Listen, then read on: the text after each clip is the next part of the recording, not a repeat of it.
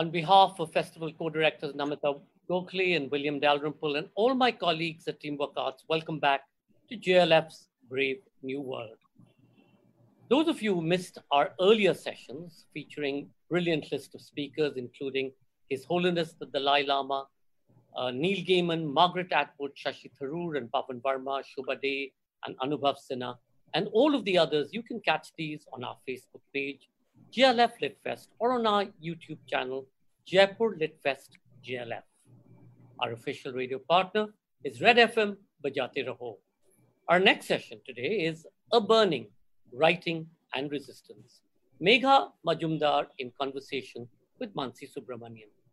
Megha Majumdar's dazzling debut novel, A Burning, examines the aspirations, heartbreaks and tragedies of three tangled lives in present-day Kolkata. She speaks with editor Manasi Subramaniam about her new book, Literary Fiction and the Craft of Writing.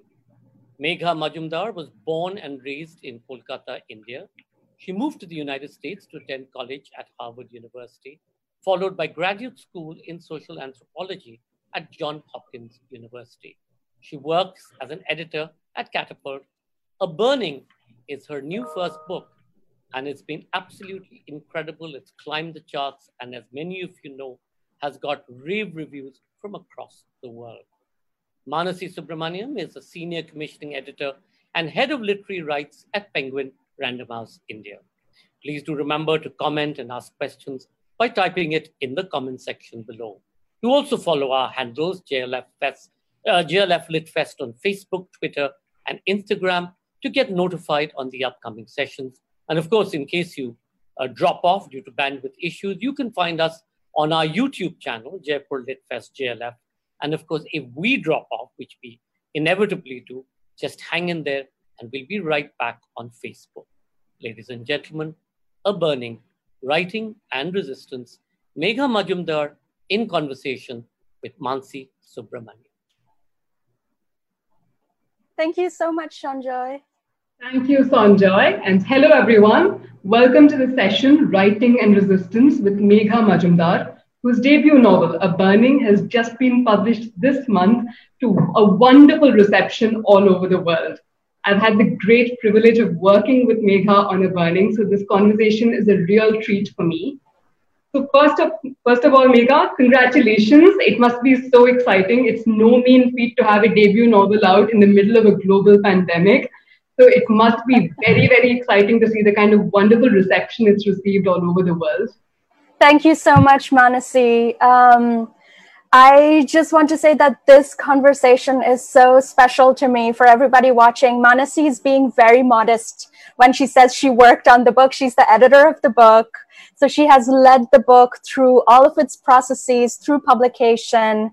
Um, and it is really her work and her team's work Um, which, you know, has opened so many doors for the book and allowed it to find its readers so far. So I'm very grateful. Um, it's been, you know, I mean, you know this very well, but it's been such a surreal time, you know. On the one hand, this is, of course, a book that I've worked on for years, and I did not anticipate that this would be the moment that it launches into. So I'm trying to remember that. Um, I'm so proud of the book. I worked hard on it. I hope it finds its readers. And at the same time, I recognize that, you know, people are dealing with um, so much during this pandemic, taking care of family, dealing with lost wages and lost jobs. And so there are huge questions and huge things at stake right now. So I see behind you a copy of the U S edition of A Burning. And this is a bit bittersweet because I know you haven't seen the Indian edition yet. So I want to yeah. show it to you. This is what it looks like. Oh, oh it looks amazing. I can't wait for, wait to hold a copy of that and for you to hold a copy of this because yes, it feels same. so good. Yeah, it looks beautiful. I'm so happy to see its different, different faces. Two very different but very evocative co covers which play with color so brilliantly. I'm so happy to see this. Yeah. uh, I'd like us to begin by talking about the book itself. Uh, for those of you who haven't read A Burning, which you should, you absolutely should. It's a remarkable novel. Uh, A Burning begins with a tragedy. There is a terrorist attack on, uh, on a train, and a young woman becomes the prime suspect in the terror attack. And the entire novel is told from the perspective of three main characters.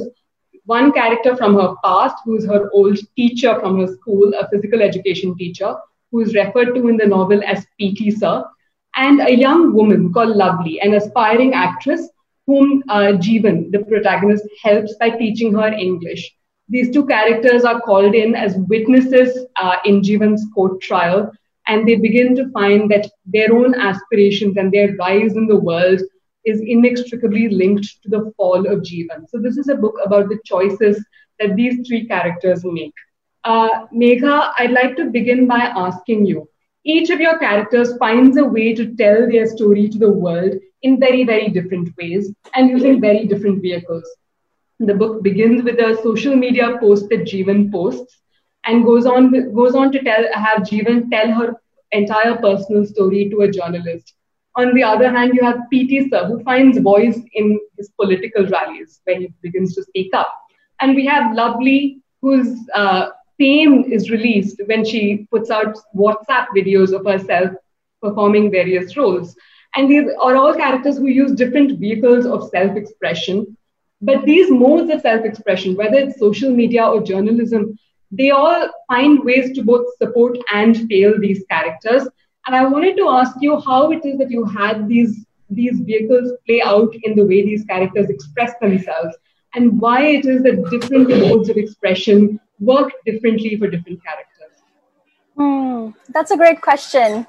Um, I think, so, you know, one thing that I was very attentive to is how social media might sometimes be thought of as this um, free terrain, you know, this terrain where you can say anything. But I wanted to look at how somebody who has certain vulnerabilities in their real life, those vulnerabilities carry over into the space of social media.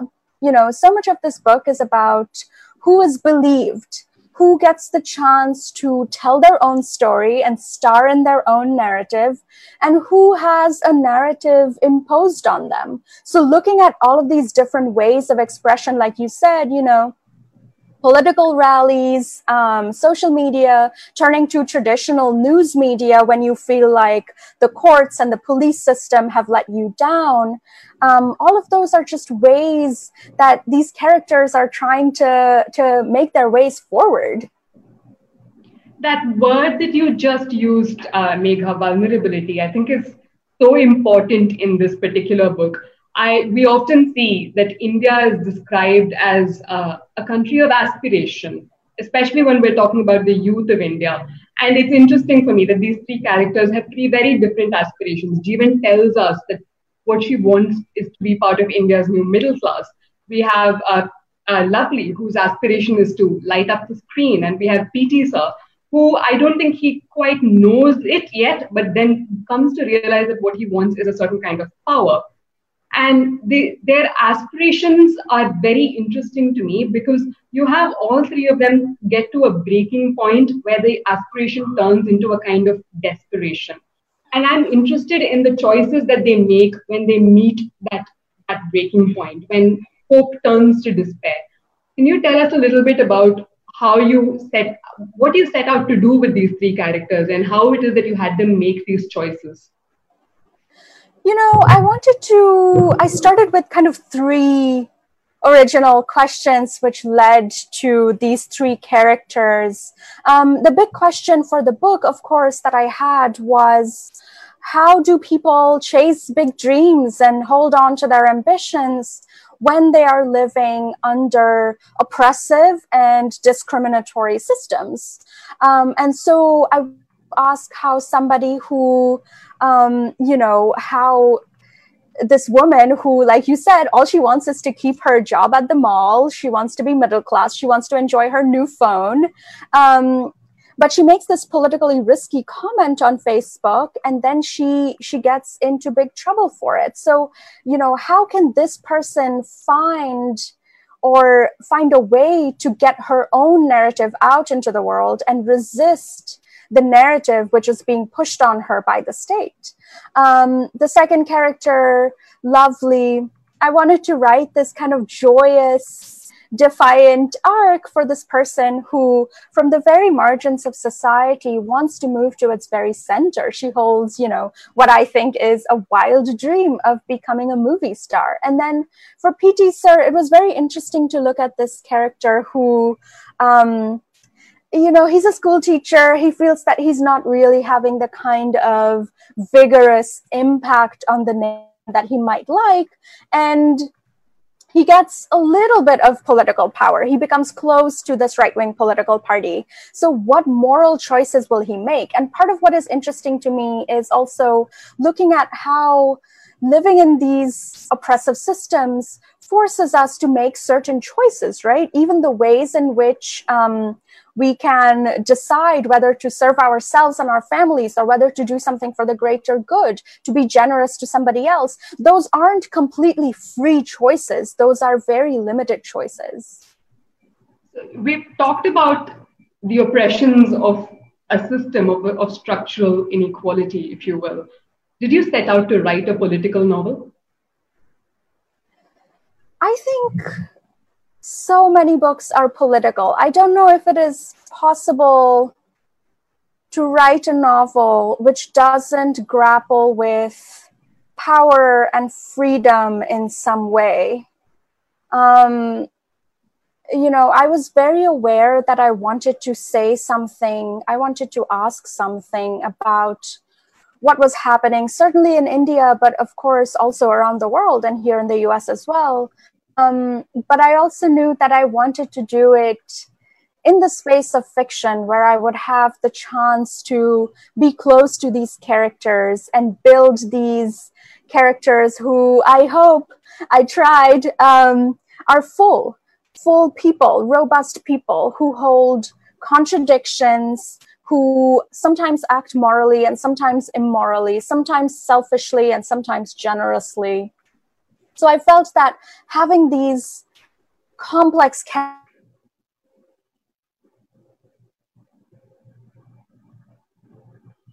Uh, I think you've dropped off. I think Megha is frozen, Manasi, and she yeah, should be back I, I any second. So would... maybe while she is off, why don't you tell us a little bit more about why you picked the book?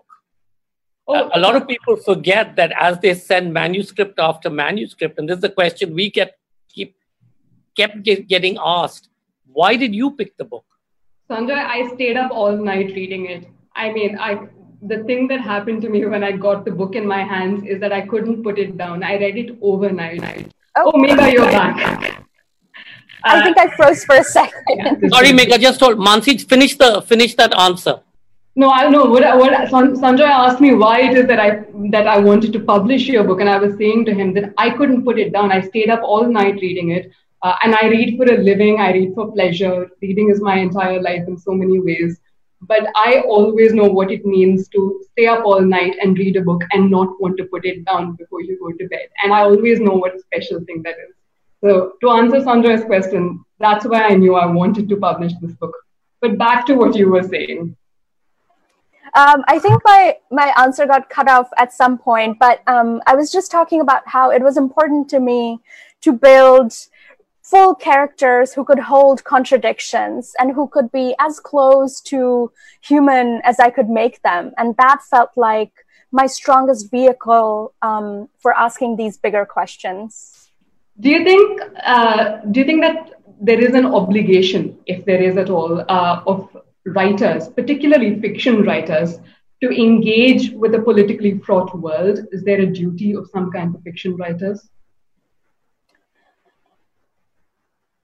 You know, this is something I've been thinking about. I think, um, I think I do think that fiction has a responsibility to engage the world. For me, the most powerful fiction... I think Megha's frozen again. Uh, I keep saying the world today is broken up into two parts, those who have bandwidth and those who haven't. That's our new reality, yeah. Manasi. So, so you read you read the book through the night, and then what happened? Well, no, I, so I read the book through the night. I knew I knew immediately that in that sort of visceral way in which you know that something something special is happening. Uh, I we we jointly bought the book along with our colleagues in the U S at Knopf. So I rang up my colleagues there, and overnight I said, "Look, I have to have it. Let's do whatever it takes." Wow, Manasi is back. Megha's back, Manasi. Ah, Megha's back. Okay, I'm. Uh, just to move on from what we were discussing just now, um, it is it, you. You said that it, it is the role of fiction writers to also engage with the world, but fiction as a vehicle is very different from non-fiction. Uh, you have a journalist in your novel, for example, who almost almost picks uh, a fictitious way of handling a story that he is told. So tell me what it is that changes when. When we're surrounded by fake news and propaganda in so many ways, what is the relationship between fiction and truth then? I mean, I hope, I think that every fiction writer, certainly I feel this way, what you want is for your book, through these made-up worlds and made-up characters, to hold some truth, right? You want to open certain doors so that a reader can bring their own experiences and own opinions to the book and find something truthful there. The capturing of that truth is, you know, of course, where all of that work comes in. Um, but I think so much of fiction is also... Um, it begins in a place of paying attention to the world. So it begins mm. in a place which is quite far removed from the act of, you know, sitting down before a page and writing in solitude.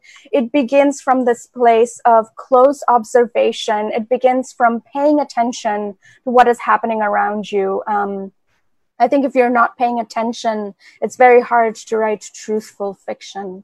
That's how I feel about myself anyway.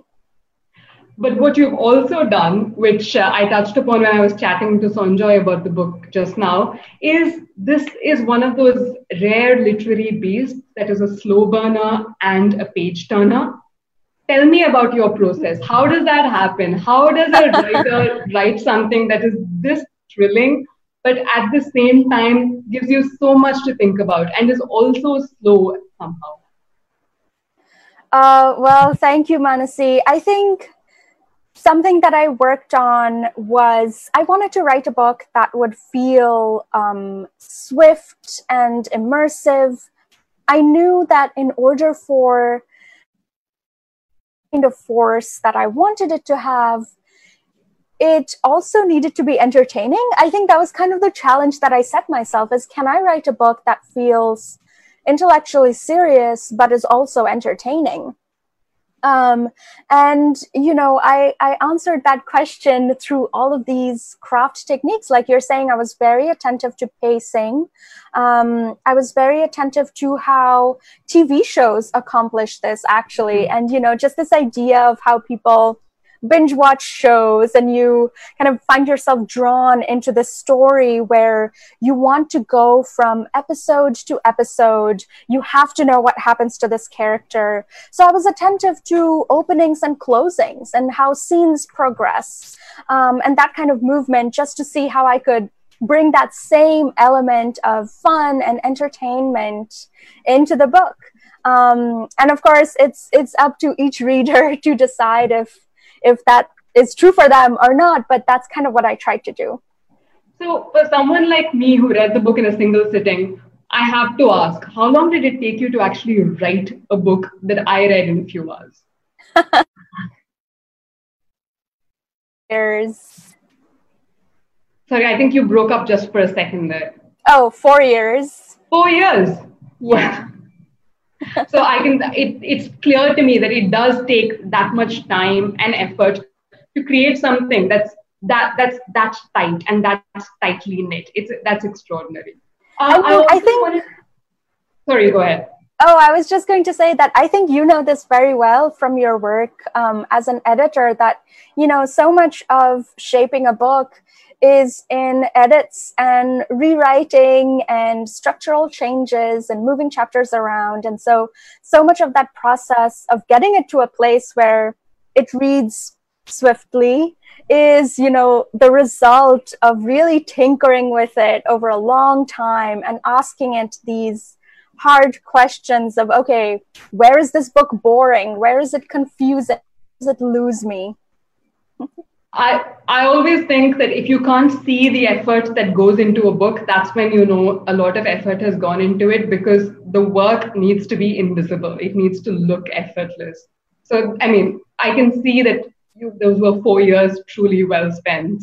Thanks, Mansi. I also wanted to talk about um, one of the things that we touched upon was that I don't think any of us know what world a book is going to go out into. No writer knows what the world is going to be when a book comes out. Certainly, I don't think any of us knew that your book was going to come out in the middle of the situation that we're in right now, which is a global pandemic. Uh, and yet, one of the things that I see, especially in the responses from people all over the world, is that the book seems to be speaking to the current moment. And we're talking about, whether we're talking about social media, a kind of mass media hysteria, whether we're talking about fake news, um, the ways in which the justice system has failed the individual, uh, structural inequalities, the book seems to speak to a current moment, despite a rather specific location and uh, despite the specificity with which you've set the atmosphere of the book. Why is it that it's speaking so strongly to the moment we're in right now? Um, I wonder if it has something to do with the way in which the pandemic has exposed all of these fault lines. You know, I think the pandemic has compelled people to look once more at these old systemic problems that exist. You know, who is most strongly affected? You know, who is really bearing the brunt of this time? Who is looking at, you know, a, a precarious reality because of this situation? And I think those are questions that ask us to look at the society that we live within. You know, those are questions that ask us to look at our systems and our networks and institutions. Um, and I guess the other part of this is that there are some elements in the book which um, I think have, have struck a chord perhaps here in the U S, given the protests underway in the U S, um, you know, protests against racism and a history of police brutality. And, you know, there's a character in the book who is injured because of police brutality.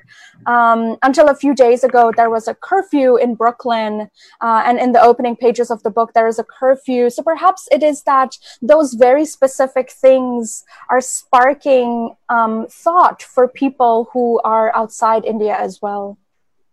And how have how has the response been in the U S?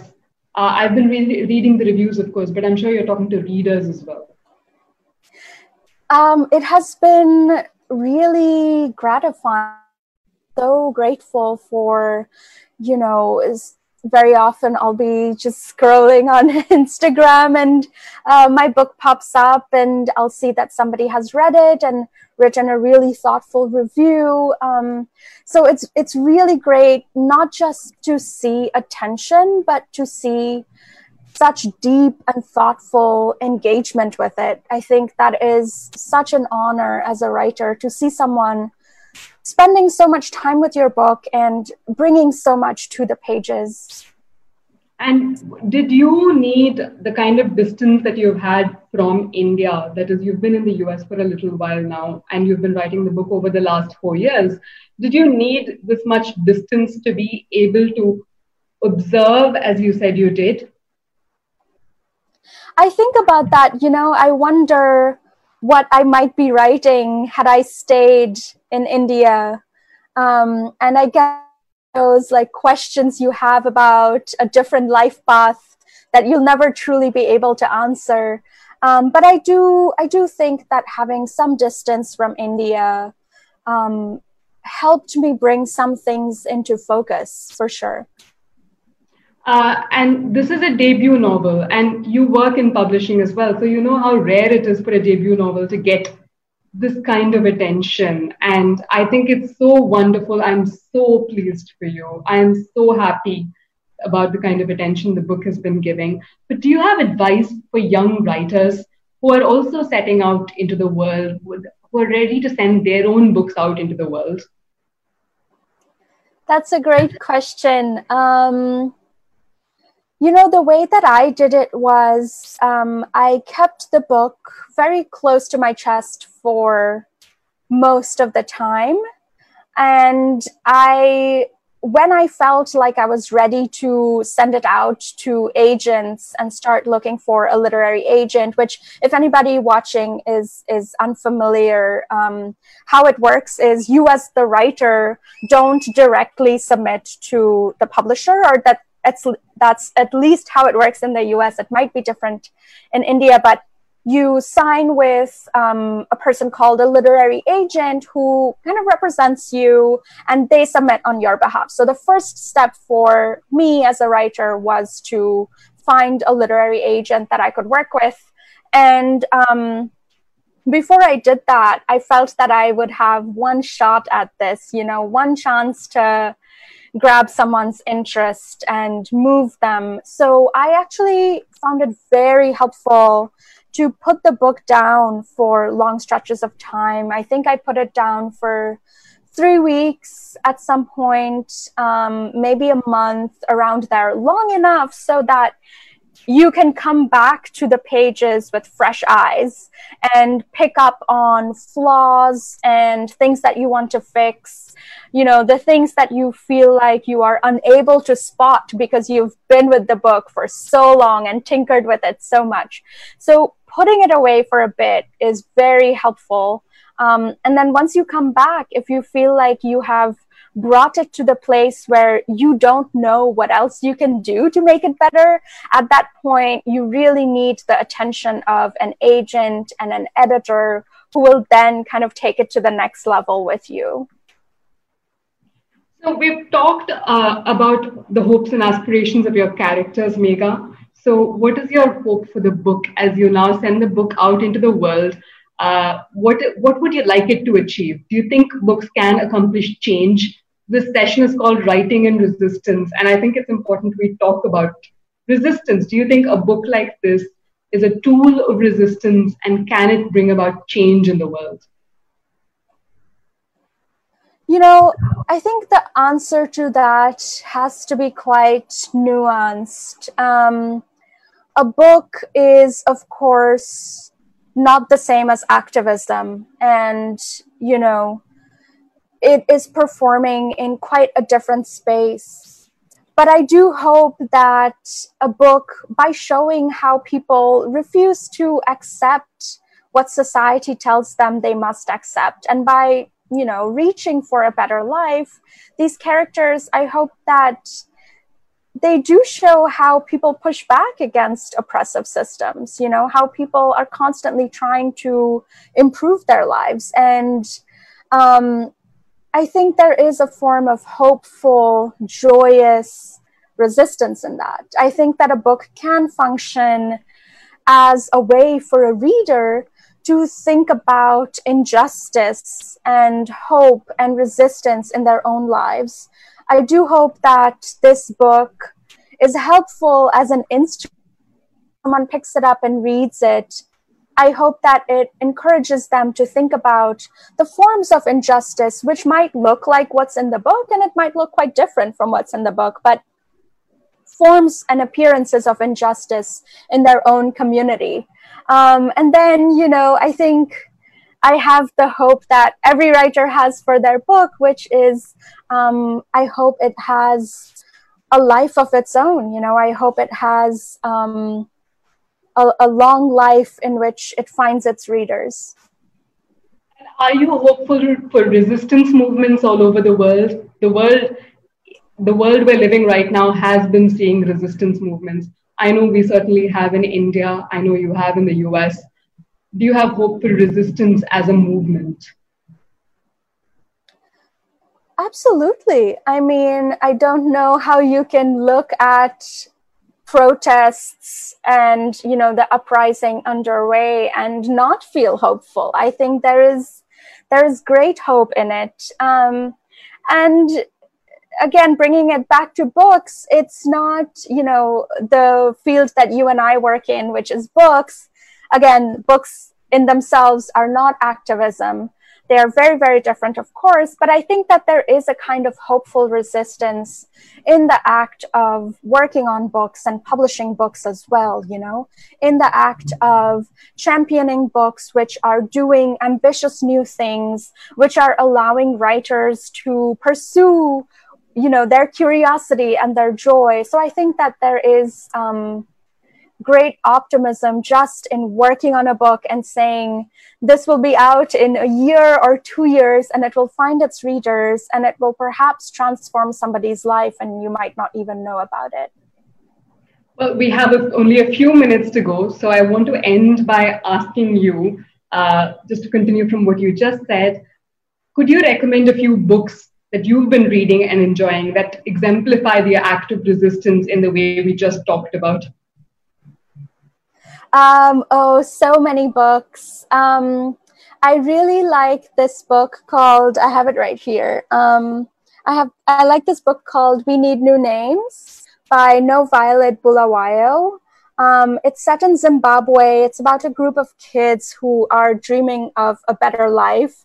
And um, one of them emigrates and moves to the U S. But this book has such complex, mischievous, real children, and if anybody watching is, you know, a writer who is writing child characters, you know how hard it is. So this book, highly recommend. Another book that I really love is Devi Laskar's The Atlas of Reds and Blues. Um, it's about, it's a novel, it's about an Indian-American woman who is shot in her driveway by a police officer.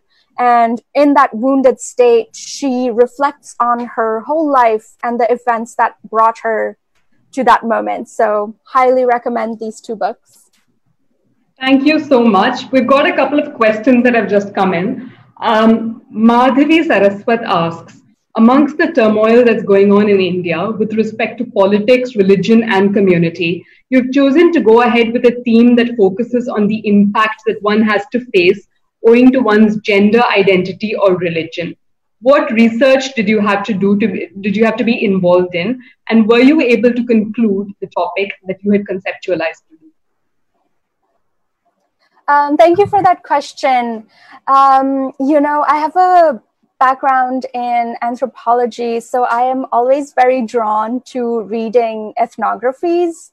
Um, I love reading ethnographies. So I read ethnographies by um, Gayatri Reddy, um, Vaibhav Saria, to learn more about Hijra communities. Um, I watched a lot of documentary videos by local news channels to gain a sense for places that I didn't have access to, like, you know, the kitchen in a women's prison.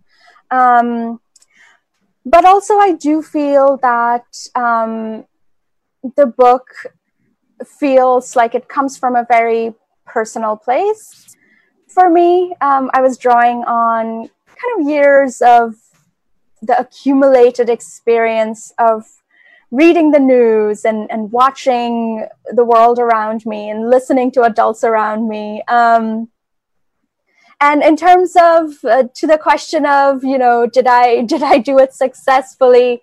I think that is definitely something for, for each reader to decide for themselves. I tried to write complex characters. Um, I tried to write characters who have agency and pushback in nuanced ways and in the ways that they can. Um, but of course, I think this is true of every book. It's up to each reader to decide if that speaks to them or not. Uh, Sachdev Ramakrishna asks, what is your reaction to people saying that your writing style resembles Jhumpa Lahiri or Ya Gyazi? Well, it's such an honor. I mean, they are icons and I love their work. So, you know, it's quite surreal to be in a place where you work on this private document for years and years in complete solitude. And then all of a sudden, it's not a private document anymore. It's this public object that, you know, other people can pick up and respond to. Um, so I've been very grateful for those comparisons. Um, okay, I'm going to, yeah, Debjani Mukherjee asks, how many hours per day did you devote in writing this book? And what were your challenges in the process? What motivated you to become a writer? Thank you, Debjani. Um, I, you know, the whole time that I was working on this book, I had a full-time job. I still have a full-time job. So it's not like I was sitting down to write for hours and hours, and that was the only thing I was doing all day. Far from it. I was often putting in a few minutes before going into work. Um, so that could be anywhere from, you know, fifteen or twenty minutes on some days when I had very busy work days, um, or forty-five minutes or an hour on other days, just to carve out that bit of time before, um, you know, my mind became occupied by the concerns of the day. I found that so valuable. And what kept me going was, you know, there is great freedom in feeling like nobody cares if you write your book or not. You know, the world isn't waiting for my book. So it was up to me. I felt that I wanted to write it, and I put in the time. Otherwise, I would have to live with the regret of knowing that I didn't do the work. I didn't try to do the work that I could have done. Um, and on hard days, I think a very harsh but helpful thing that I reminded myself of was that an unfinished novel is not a novel, so I have to finish my novel. That's, that's a great line. Um, Sanya asks, how have you worked through the lockdown in N Y C, and have you begun writing your next book?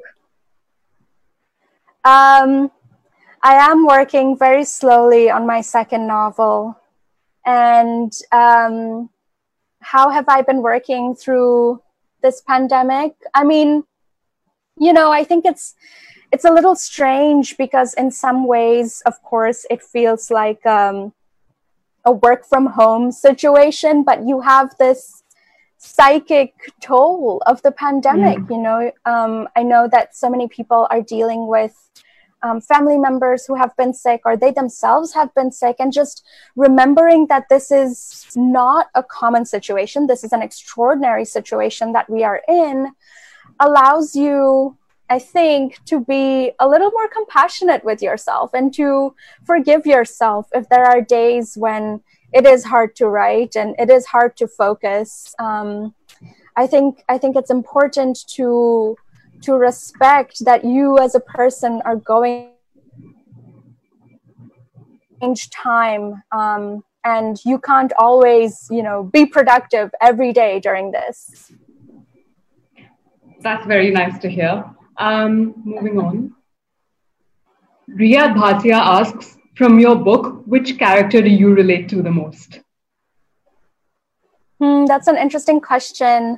Uh, a character that I found very interesting to write was P T Sir, the um, the teacher, um, and I think that's because I found it quite a challenge, a really exciting challenge, to try to write a character who is not a flat villain. You know, he's not just like this evil person. He's an ordinary person who is tempted by his proximity to power.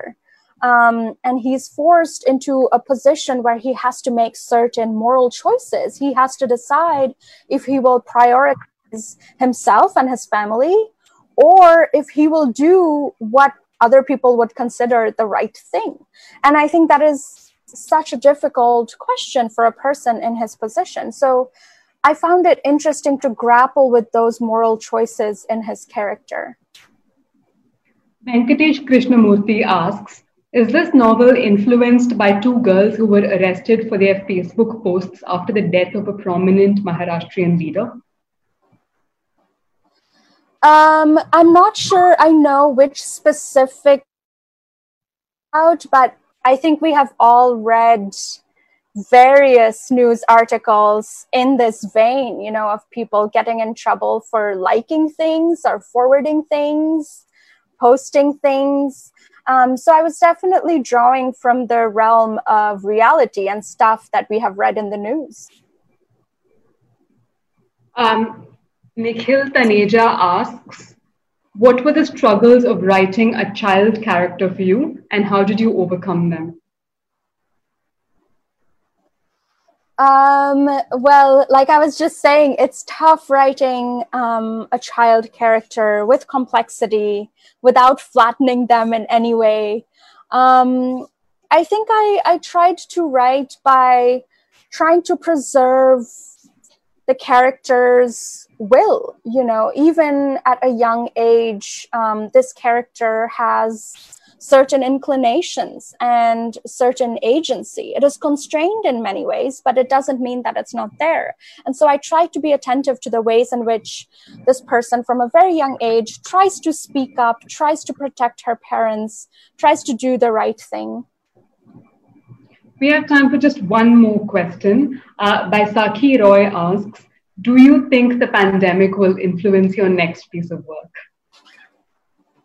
Oh, um, you know, it's early days. It's such early days in my for my next book that I don't yet know what will filter its way in and what won't. Um, so we'll see, I guess. It'll be a surprise to me.